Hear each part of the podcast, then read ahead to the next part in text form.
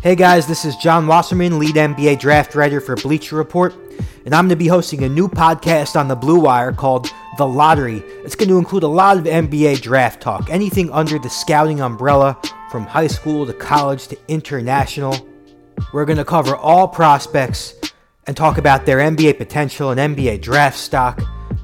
Hopefully, I'll bring on a lot of cool guests, other draft analysts, maybe some college NBA coaches, maybe some prospects themselves, anybody who could add value and insight to the NBA draft discussion, which includes a lot. We could talk about sleepers, risers, who's overvalued, who's undervalued. I'm going to have personal big boards. I'm going to have mock drafts. I talk to a lot of scouts throughout the year, so I'm going to give you some intel, what I'm hearing from NBA teams.